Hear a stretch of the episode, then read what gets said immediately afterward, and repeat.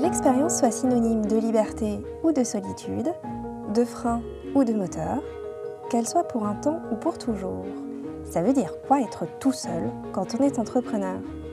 Tous l'ont vécu et tous ont une perception unique. Vous écoutez Tout seul, le podcast d'Orange pour les pros. Je suis Mathilde Guyot et je rencontre pour vous des entrepreneurs qui ont accepté de raconter leur histoire sans phare. Aujourd'hui, je suis en Alsace, entre Strasbourg et Colmar, à Bassambert, pour rencontrer Virginie Renard et Tom. Bonjour Virginie. Bonjour Mathilde. Merci de nous accueillir chez vous. Alors, plusieurs questions. Qui êtes-vous? Qui est Tom? Dites-moi tout. Alors, bah, Virginie, moi, je, vais bientôt avoir 50 ans. Je suis euh, parisienne d'origine et je suis venue euh, m'installer en Alsace il y a maintenant presque 15 ans, après avoir passé une partie de ma vie à l'étranger, aux États-Unis et en Allemagne. Tom, c'est un compagnon important pour vous dans votre entreprise Tom, Tom a été créé euh, le 1er juillet 2017, euh, sous euh, mon entreprise, qui est tout au poids, une épicerie 100% vrac et bio. Et donc, c'est un camion qui m'accompagne parce que c'est mon épicerie itinérante. Et je me balade sur le centre Alsace, entre Val-de-Villers, Célestat, Dambach, Molsheim, pour descendre même en dessous de Colmar. Euh, régulièrement euh, sur une semaine de ma vie euh, sur les routes. Et en fait, je suis un commerce de proximité en agriculture biologique. Combien de kilomètres est-ce que vous faites par semaine, à votre avis, approximativement? Alors j'en fais pas tant que ça parce que finalement mon secteur est assez territorial, donc pas très très loin. je dois faire à peu près 300-400 km par semaine. À quoi est-ce qu'il ressemble votre camion pour nos auditeurs qui l'auraient pas vu comme nous? Alors, euh, il est, euh, c'est un master. À l'intérieur, vous allez y trouver des silos, des bacs, des bocaux. J'ai souhaité que, en fait, mon consommateur puisse rentrer dans le camion et être vraiment un acteur de sa consommation et de voir les produits. Donc, vous rentrez vraiment dans un petit magasin, mais qui est sur quatre roues. Voilà. Et donc, du coup, vous l'alimentez, vous, le, vous rechargez un petit peu vos silos euh, Alors oui, ça c'est la, c'est la grosse difficulté euh, et la, la, la, grosse partie en fait qu'on ne voit pas lorsque je suis sur un lieu de distribution, euh, sur un marché ou sur une AMAP, c'est que ben, à chaque sortie, il faut recharger derrière. Ça demande effectivement beaucoup de manutention. J'ai des, euh, des copains euh, producteurs qui, quand ils me voient sur les marchés, euh, ils me disent Bon, bah, Virginie, elle a démarré son step. Hein. Elle monte, elle descend, parce que j'ai un petit escalier de deux marches. Et donc, aujourd'hui, avec la nouvelle organisation des mesures sanitaires, on n'est plus habilité à monter dans le camion. Mais donc, c'est moi qui monte et descend, monte et descend pour servir mon client. Donc euh, effectivement, j'ai mis cette partie mouvement qui me caractérisait aussi de, par mon caractère. Euh, je ne voulais plus être statique, parce que j'ai été pendant des années euh, assis derrière un bureau. Et c'est pour ça aussi que j'étais partie sur l'idée de quelque chose de itinérant pour pouvoir avoir l'impression de voyager tout le temps. Bon, j'ai travaillé des années dans, dans l'aérien, donc pour moi le voyage était quelque chose qui était important et du coup, bah, mon voyage maintenant, bah, c'est euh, mes petits trajets. Et, euh, et tous les jours, c'est différent parce que un jour, il va neiger, un jour, il va faire soleil, un jour, on va avoir 38 degrés. Et puis, six mois après, on a moins 5. Voilà, donc ça, c'est tous ces aléas euh, climatiques, mais qui, qui marquent un petit peu la différence d'un commerce traditionnel dans une boutique où euh, bah, en fait on est, on est réactif tous les jours par rapport à ce qui va, ce qui va se passer. Donc c'est ça aussi le, le, passionnant de, de, de, la vie d'itinérant, c'est que euh, chaque jour est différent.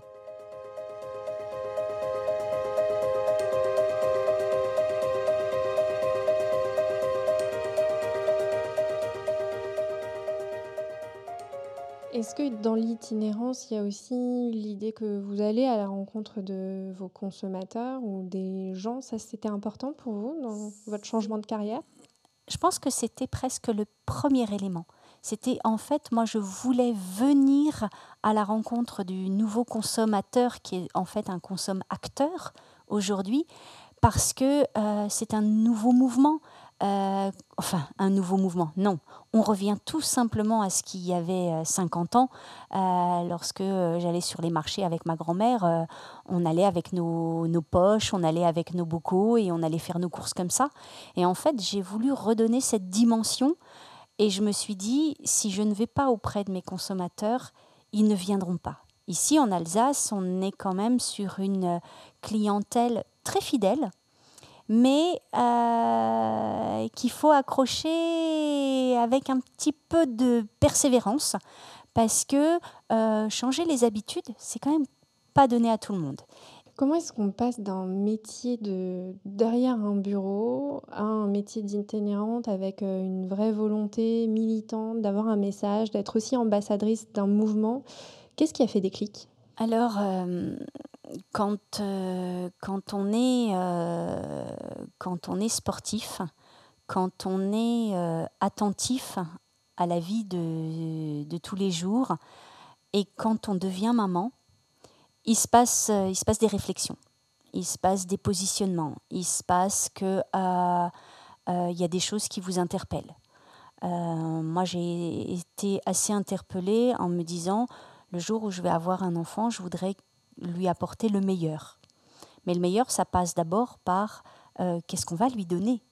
et donc là, ça s'est pas fait en un jour. Hein. Ça, cette réflexion, elle s'est faite sur plusieurs années j'ai envie de dire, mon premier geste militant euh, et qui m'a euh, permis d'arriver là où j'en suis aujourd'hui en tant qu'entrepreneuse, c'est de se dire, euh, je vais pas faire comme les autres et je vais mettre les couches lavables dans mon processus d'éducation avec, avec mon enfant. Et puis après, j'ai dit, mais je veux bien le nourrir, mon fils. Et après, je me suis dit, mais je veux pas créer des déchets. Je veux pas de gaspillage. Et voilà, et tous ces éléments, toutes ces petites briques, chaque jour, ont fait que, un peu comme le colibri, de positionner euh, son esprit sur euh, qu'est-ce que je vais pouvoir améliorer chaque jour dans mon quotidien et qui va euh, me mener sur un nouveau chemin.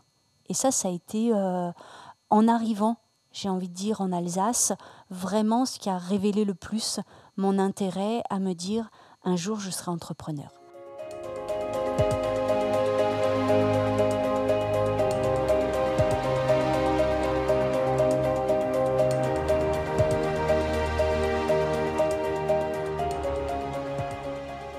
Au début, en 2017, quand vous êtes toute seule, euh, vous n'avez pas eu peur ou vous n'avez pas eu quelques doutes euh, en vous disant Bon, j'ai jamais été entrepreneur euh Les doutes se sont, se sont un petit peu enlevés quand j'ai rencontré les acteurs comme la CCI qui m'a expliqué ce que c'était que monter une entreprise. Monter une entreprise, c'est faire un bilan prévisionnel, c'est faire un plan de financement, c'est se faire une trame et ça, c'était pas anodin pour moi, puisque mon métier de, comptable, expert comptable, était, euh, était ancré en moi. Donc je savais que euh, voilà, euh, l'équilibre financier, c'était rassurant. Et donc, à partir du moment où l'aspect financier était rassurant, bah, il n'y avait plus qu'à y aller. Donc, j'ai organisé d'une telle façon à ce que quand j'ai démarré, eh ben, j'ai pu percevoir une aide pendant les 18 premiers mois de, l'existence de Tout au poids pour lancer Tout au poids et pour ne pas avoir ce poids de se dire mais euh, comment je vais faire pour vivre quoi. Donc euh, le doute s'est levé au fur et à mesure de la création et du projet euh, du camion. Cette équipe, elle a un peu évolué. Aujourd'hui, vous êtes accompagnée euh, pour toute la partie communication. Vous avez commencé toute seule derrière votre volant. Il y a eu un moment où vous n'étiez plus toute seule. Et puis un moment à nouveau où aujourd'hui, vous êtes toute seule. Là, c'est un, c'est un aspect sanitaire qui nous a euh, demandé euh, énormément de se remettre en cause. Donc le jour où nous avons été confinés en mars l'année dernière, j'avais déjà eu l'idée euh, de grossir l'équipe pour pouvoir euh, développer un peu plus. Et bien m'en a pris puisque euh, finalement j'étais prête à avoir un surcroît d'activité et la personne que j'ai fait rentrer avec moi, Fabienne, dans l'entreprise, dans c'était quelqu'un d'abord que je connaissais depuis longtemps, qui connaissait le projet depuis le début et qui avait envie de travailler avec moi. Donc là, euh, je partais avec beaucoup de confiance et beaucoup de sérénité en me disant, bah, à deux, on est mieux. C'est quand même plus facile. Et là, donc, elle avait pris toute la partie préparation des commandes, euh, réapprovisionnement du, stock, euh, des silos, des bacs, et ce qui me permettait, moi, en parallèle, de pouvoir redonner un essor à tout au poids dans les changements de gamme, dans les euh, augmentations de produits, créer des nouveautés, créer des nouvelles dynamiques. Et ce qui a très très bien marché pendant tout le confinement, tout le premier confinement. Et puis ensuite, bah, on s'est aperçu que le changement de comportement des nouveaux consommateurs qui étaient venus au camion, eh bien, quand le, déconfinement euh, s'est mis en place, on les a un peu perdus. Alors, euh, on s'est dit, mais qu'est-ce qui se passe du coup? On était en plein essor et là, boum, ça s'arrête, presque net. Hein. Et donc là, il a fallu réagir, il a fallu se dire, bon, ben, qu'est-ce que je prends comme décision? Est-ce que je prends le risque de me mettre en difficulté financière et devoir arrêter mon activité? Parce que euh, la trésorerie ne suivait plus, le, les commandes ne suivaient plus et les gens avaient repris des habitudes qui, euh, qui les ont éloignés du camion. Et donc là, il a fallu très très rapidement euh, se remettre en question, discuter avec son salarié et me dire, bon ben voilà, aujourd'hui c'est soit je continue à me salarier moi et je ne peux plus avoir de salarié, soit c'est mon salarié que je paye et moi je ne peux plus me payer. Quand vous êtes entrepreneur et que c'est votre bébé que vous avez créé, parce que Tom est en fait mon, deuxième bébé, hein, euh, euh, mon fils s'appelant Thomas, j'ai pas pu l'appeler Thomas, mais je l'ai appelé Tom, j'ai réduit son nom. Et voilà, c'était de se dire, est-ce que je prends ce risque de tout perdre parce que la conjoncture est différente?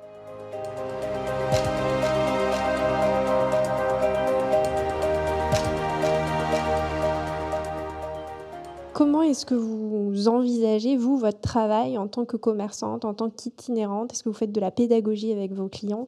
Je pense que c'est ça que mes clients euh, recherchent quand ils viennent au camion. C'est que quand je leur parle des produits, je leur parle d'humanité derrière, je leur parle de mes producteurs, du lien que j'ai avec eux, je leur parle de la valeur nutritionnelle des produits, je leur parle de pourquoi consommer tel ou tel produit. Et ça, c'est c'est presque eux aussi qui m'ont apporté tout cet enrichissement dans, dans, la façon de mener euh, cette entreprise parce que, euh, parce que les clients parlent quand ils sont au camion, ils parlent entre eux, ils se retrouvent même. Et des fois, je me dis Ah, mais toi, tu te connais, mais vous êtes copains, mais, euh, mais oui, mais c'est lui qui m'a dit de venir chez Tout au Poids parce qu'on y trouve voilà, les produits que, que je recherche.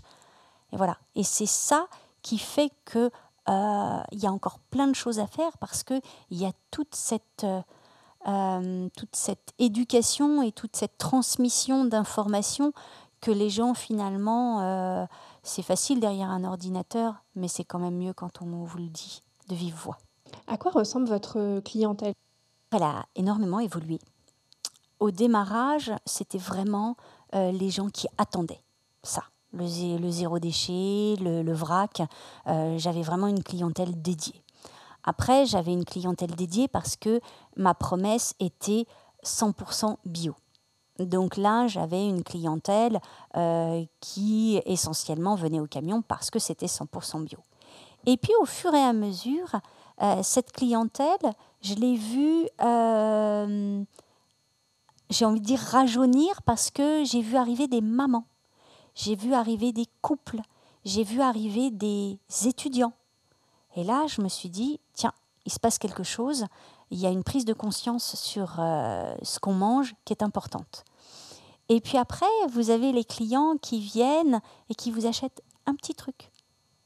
Et puis trois semaines après, deux petits trucs. Et là, vous vous dites, hmm, Il y a de la curiosité qui s'installe. Et ça, c'est alors ça, c'est quelque chose, c'est un, c'est, un, un, critère que j'adore, c'est de rendre les gens curieux. Après les familles, il y a eu euh, les quinquas, et puis, et puis les petites mamies, et puis, euh, et puis les filles qui viennent avec leur maman.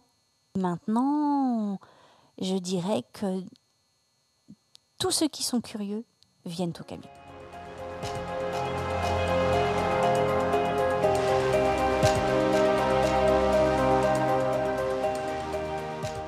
Est-ce que ça a été simple de sourcer tous ces produits, alors que ce soit de l'alimentaire ou euh, de l'accessoire, de sourcer ça de manière euh, locale?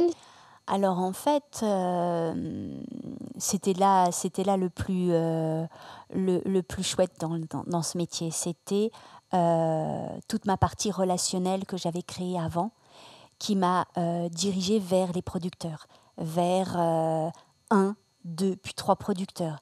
Et après, quand vous les appelez, vous dites bon ben voilà, je suis à la recherche euh, d'une lentille, je suis à la recherche euh, d'une pâte au petit épeautre.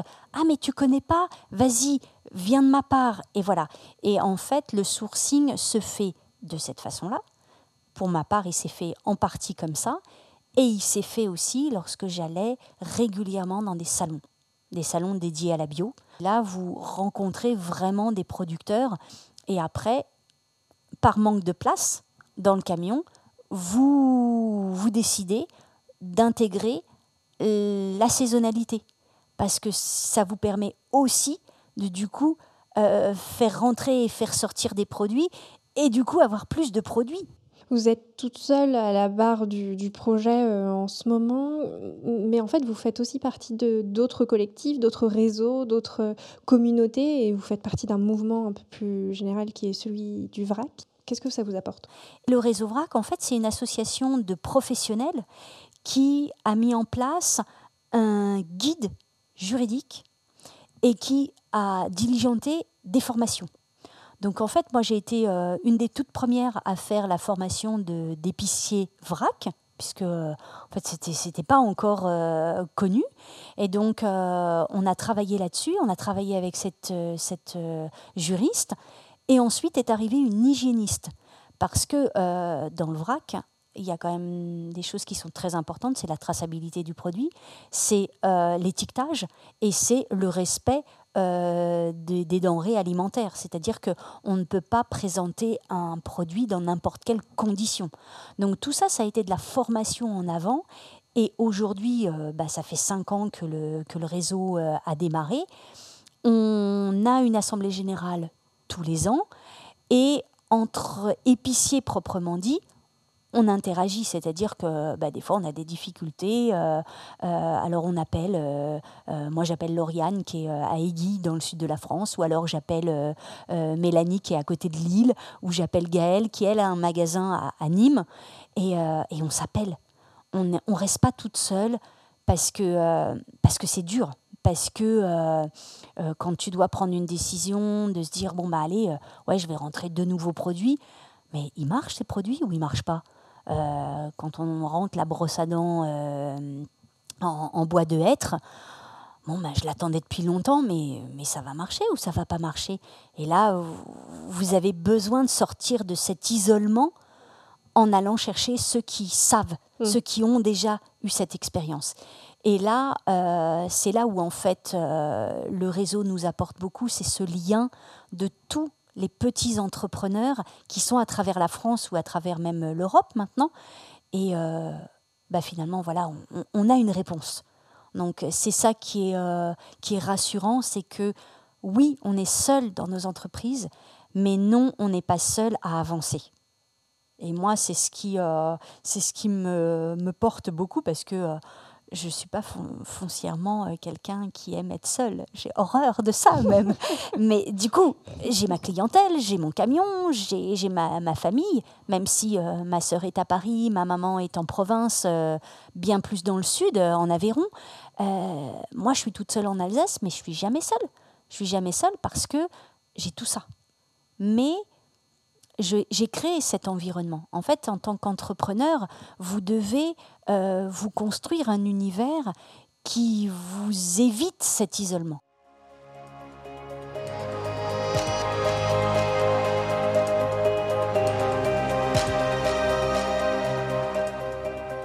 Aujourd'hui, Virginie, votre semaine, elle se partage entre des marchés, entre des AMAP, entre euh, tout ce que vous avez à faire pour euh, entretenir Tom, pour le remplir, le bichonner. Ensuite, il faut, aussi que vous gériez toute la partie administrative. Qu'est-ce qu'on fait quand on a des jours sans, quand on est fatigué, qu'on est malade, qu'on a un imprévu Comment on gère quand on est toute seule? On redoute ces jours-là déjà on rejoue ces jours-là parce que euh, quand on sort pas, quand on n'ouvre pas son commerce, on n'a pas de chiffre d'affaires. Donc ça peut être anxiogène. Mais euh, j'ai appris, euh, parce que j'ai été malade un petit peu au mois d'octobre-novembre, qu'il vaut mieux quand même lâcher deux, trois jours et s'arrêter complètement pour requinquer la machine et repartir parce que euh, vous ne pouvez pas vous dire, euh, et ça m'est arrivé une fois, justement à cette période-là, je suis partie le matin, j'étais pas en grande forme, et ça s'est dégradé dans la matinée. Et c'était effectivement un vendredi. Et là, sur le marché, quand j'ai rangé mon stand, je me suis dit, non mais comment je vais faire pour rentrer? J'avais de la fièvre, j'avais des courbatures, j'étais fatiguée, je m'endormais presque au volant. Et là, je me dis, là, tu prends un très gros risque. Donc, qu'est-ce qu'on fait? Alors là, j'ai appelé mon associé, je lui ai dit, bon, ben voilà, je suis en phase d'être très, très, très, très fatiguée. Qu'est-ce qu'on entreprend? Et elle m'a dit, on ferme. On ferme quelques jours.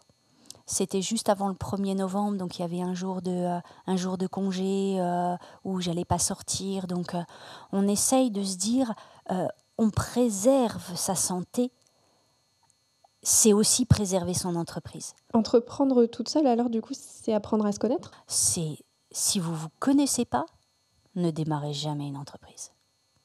Voilà, moi je parle très franchement. le de. Très, très franchement parce que, euh, parce que vous mesurez pas ce que vous allez faire. C'est tellement nouveau que euh, si vous ne vous connaissez pas et que vous ne connaissez pas vos limites, bah, vous allez à la catastrophe. Alors après, euh, il y en a qui aiment prendre des risques. Moi, je voulais prendre un risque très mesuré, mais je voulais que ce risque, il m'épanouisse. Est-ce que tout au poids est une réussite alors?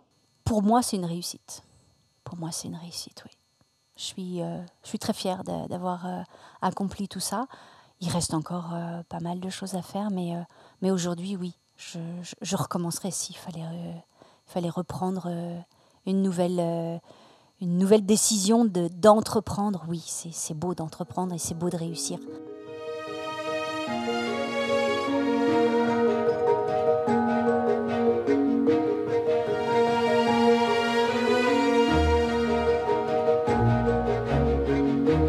Vous écoutiez Tout seul, un podcast produit par Orange pour les pros.